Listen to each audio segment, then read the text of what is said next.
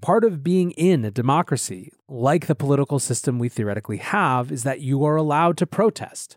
Now, if you protest and you break laws while doing it, you get arrested and you stand trial. That's how this works.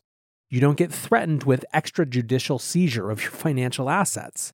And it matters beyond just these protests because one of the bedrocks of why Western economies are so important to the world is the rule of law. The rule of law which does not allow for this type of asset seizure. Welcome back to The Breakdown with me, NLW. It's a daily podcast on macro, Bitcoin, and the big picture power shifts remaking our world. The Breakdown is sponsored by Nexo.io, Arculus, and FTX, and produced and distributed by Coindesk. What's going on, guys? It is Tuesday, February 15th, and today we are talking about Bitcoin fixing this Canada Truckers Edition. Before we get into the meat of the show, however, if you are enjoying the breakdown, please go subscribe to it wherever you listen to podcasts. Give it a rating, give it a review, or if you want to get deeper into the conversation, come join us on the Breakers Discord. You can find a link in the show notes, or you can go to bit.ly slash breakdownpod. Finally, a disclosure as always, in addition to them being a sponsor, I also work with FTX. So if you've been on Twitter at all in the last 24 hours, you will know that there is basically just one topic of conversation the Canada Truckers protest, or more specifically, the decision by Canadian Prime Minister Justin Trudeau to invoke the up to now never used Emergencies Act to give his government more power to deal with the protests, specifically around their finances. There is a ton to unpack here, but let's do the TLDR on the protests themselves. They started around three weeks ago in Ottawa, and they were sparked by a mandate that requires Canadian cross border truckers to be vaccinated. However, that was simply the match. The tinder seemed to be more generally frustration around pandemic related restrictions. Now, protests very rarely stay about the thing they started about, which is why it's often so hard to find a way to end them. In this case, the Canadian government is in a tough spot because even if they reverse course on a vaccine mandate, the US also has a vaccine mandate for foreign truckers that came into effect in January. There are also questions about how much this is a symbolic issue versus a practical issue, given that most of these drivers are designated essential workers. Now, at the beginning of these protests, the Trudeau government was extremely dismissive, calling them a fringe group. Two and a half weeks later, however, the crisis continues. And of course, as you might imagine, there are massively different interpretations of the protests, with the protesters calling themselves a freedom convoy and authorities calling what they're doing a siege. Whatever the case, there's no doubt there is economic harm being created. Protesters are currently causing major disruptions around the Ambassador Bridge, which connects Detroit, Michigan to Windsor, Ontario.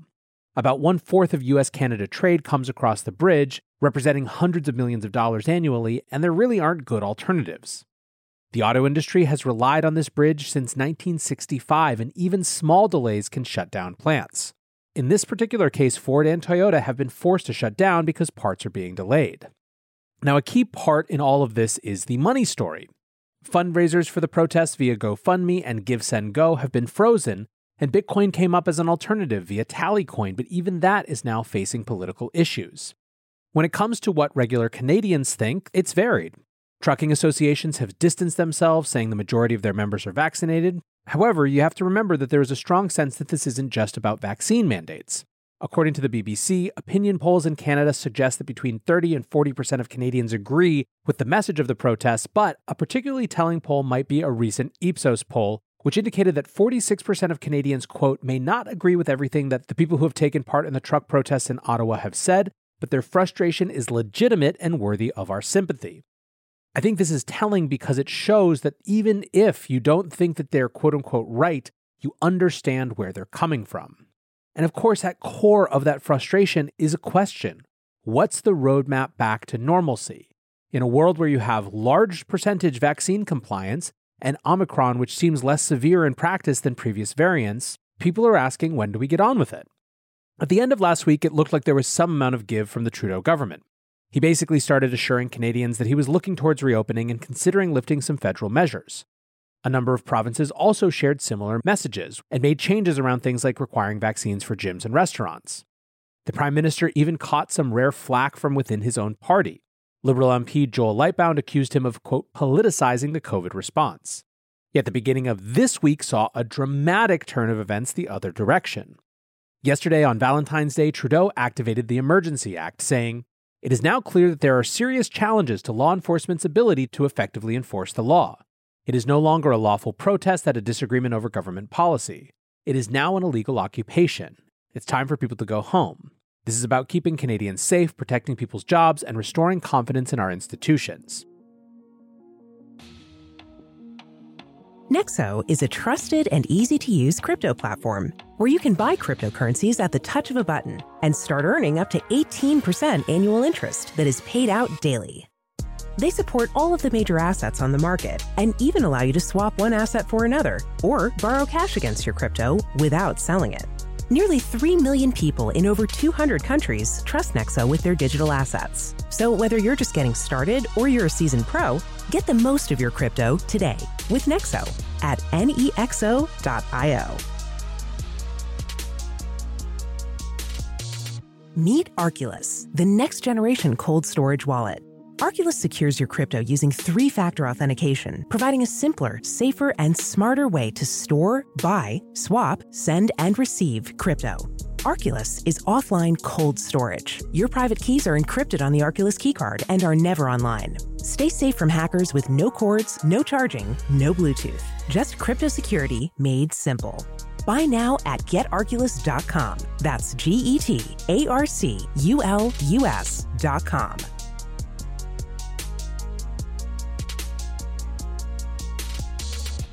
The breakdown is sponsored by FTX US. FTX US is the safe, regulated way to buy and sell Bitcoin and other digital assets with up to 85% lower fees than competitors. There are no fixed minimum fees, no ACH transaction fees, and no withdrawal fees. One of the largest exchanges in the US, FTX US is also the only leading exchange that supports both Ethereum and Solana NFTs. When you trade NFTs on FTX, you pay no gas fees. Download the FTX app today and use referral code BREAKDOWN to support the show. Let's talk about the Emergency Act. This law came into existence in 1988 and has never been used. It is the successor to the War Measures Act, which itself was only used three times during both world wars and during a political kidnapping of a British diplomat and a Quebec politician by the Quebec Liberation Front. The law grants Trudeau's government extreme powers for the next 30 days, which include powers to prohibit public assembly and travel and the use of specific property. Now, there's a ton of legal questions that are even beyond the scope of this, but one justification of this idea seems to be the idea that these protests are, quote, foreign influenced activities because so much of the funding has come from US nationals to support the protests. And indeed, funding is where the crypto industry is really getting fired up and very concerned about the Emergency Act. Under this, banks and other financial institutions will be able to freeze the accounts of those suspected of supporting the blockades without court order. Insurance on vehicles that are being used in the protests can be suspended. All crowdfunding platforms and payment providers must register now with Canada's anti money laundering agency, FINTRAC, whereas previously they were exempt from FINTRAC reporting. And the government is saying this is inclusive of crypto. A government representative said the illegal blockades have highlighted the fact that crowdfunding platforms and some of the payment service providers they use are not fully captured under the Proceeds of Crime and Terrorist Financing Act. We are making these changes because we know these platforms are being used to support illegal blockades and illegal activity, which is damaging the Canadian economy. So, this is ratcheting the situation up to a totally different degree, and the reaction on Twitter has been intense and incredulous. Greg Price, as senior digital strategist at X Strategies, says this is literal madness. Canada's deputy prime minister says under the Emergencies Act, banks can immediately freeze or suspend bank accounts without a court order and be protected from civil liability. Price points to Canada's deputy prime minister who said, quote, if your truck is being used in these illegal blockades, your corporate account will be frozen, the insurance on your vehicle will be suspended. The Canadian Civil Liberties Association says the federal government has not met the threshold necessary to invoke the Emergencies Act. This law creates a high and clear standard for good reason. The act allows governments to bypass ordinary democratic processes. This standard has not been met.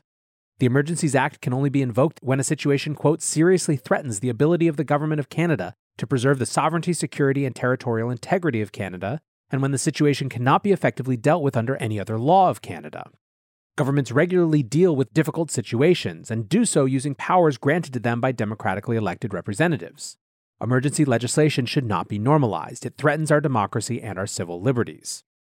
Wokal Distance points out why this is scary. This is the real danger of the administrative state. Arresting you requires actual police officers to go out and physically do the act of arresting you. The bureaucratic state can freeze your bank account, revoke your license, and shut down your life with the push of a button. We need to understand the role real world friction plays in limiting government power. As more of society moves online, it becomes easier and easier to exercise power by simply locking people out of the online spaces where life occurs and to seize and steal their digital assets. Preston Byrne, a lawyer at Anderson Kill, makes a similar point about just how egregious this is. Quote, Canadian police have the power to end the convoy protests by arresting people for traffic violations.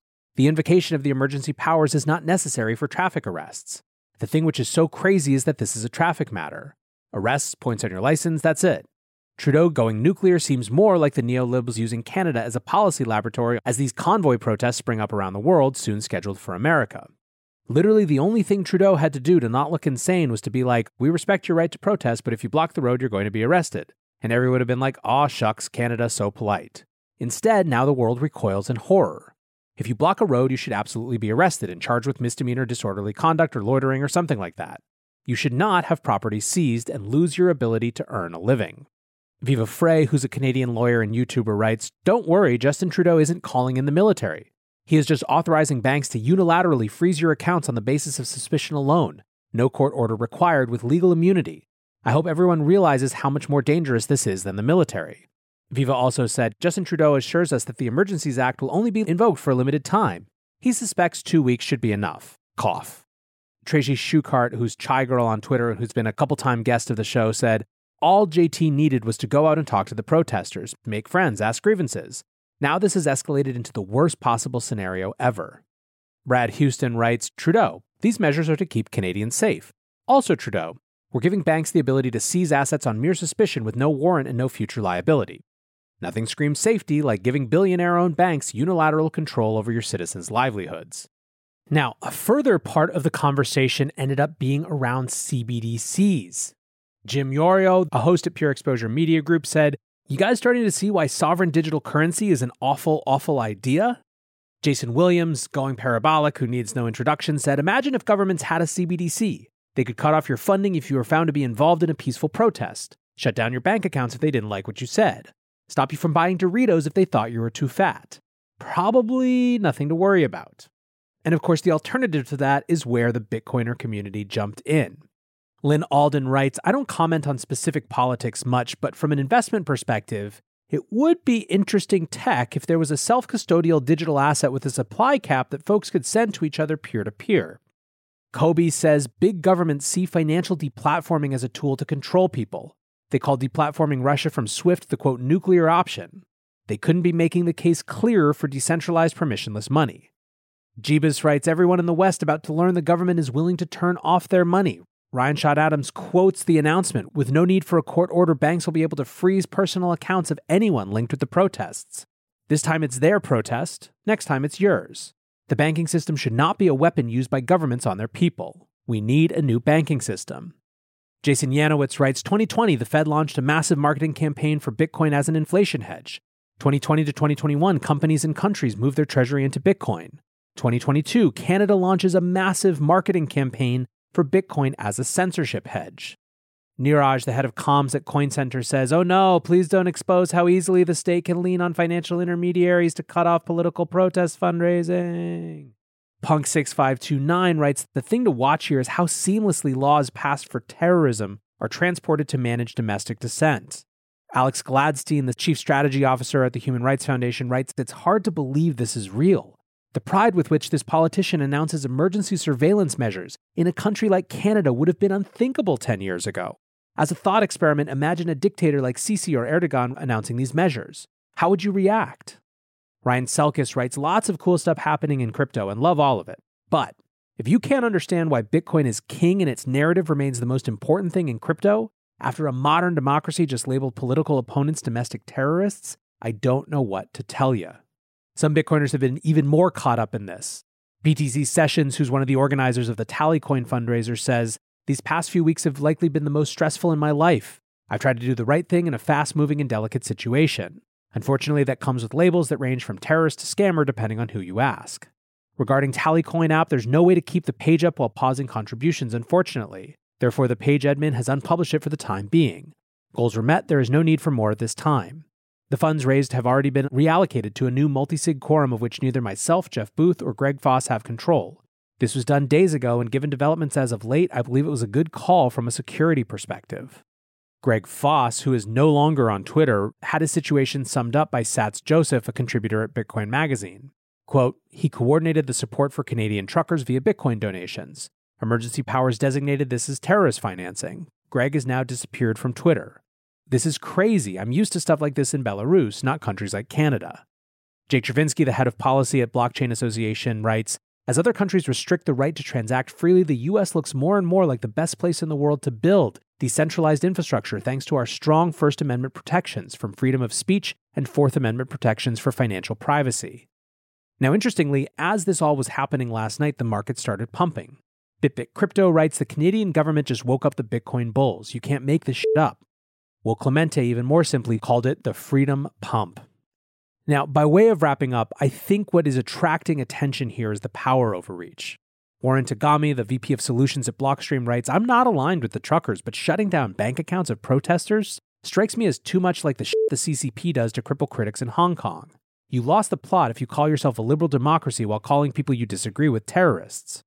Demetri Kofinas, the host of Hidden Forces, points out that any solution to this is going to involve the political process in some way.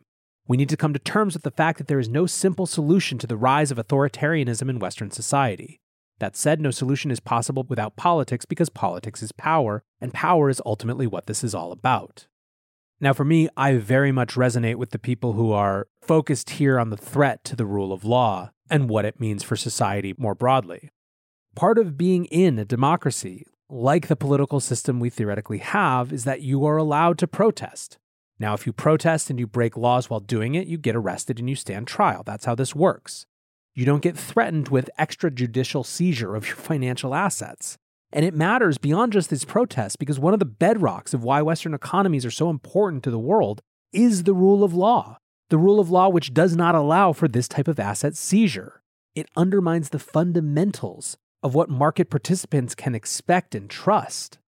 Slippery slope arguments are often bullshit, but in some ways it seems like such a preposterously easy to deal with situation that the fact that they are jumping immediately to undermining any sort of due process around financial asset seizures really raises questions. I don't know what to make of it, and I don't know what's going to happen next, but it's certainly something that we need to keep our eye on, not just as Bitcoiners, but as market participants and free citizens in general. For now, I want to thank my sponsors, Nexo.io, Arculus, and FTX. And thanks to you guys for listening. Until tomorrow, be safe and take care of each other. Peace.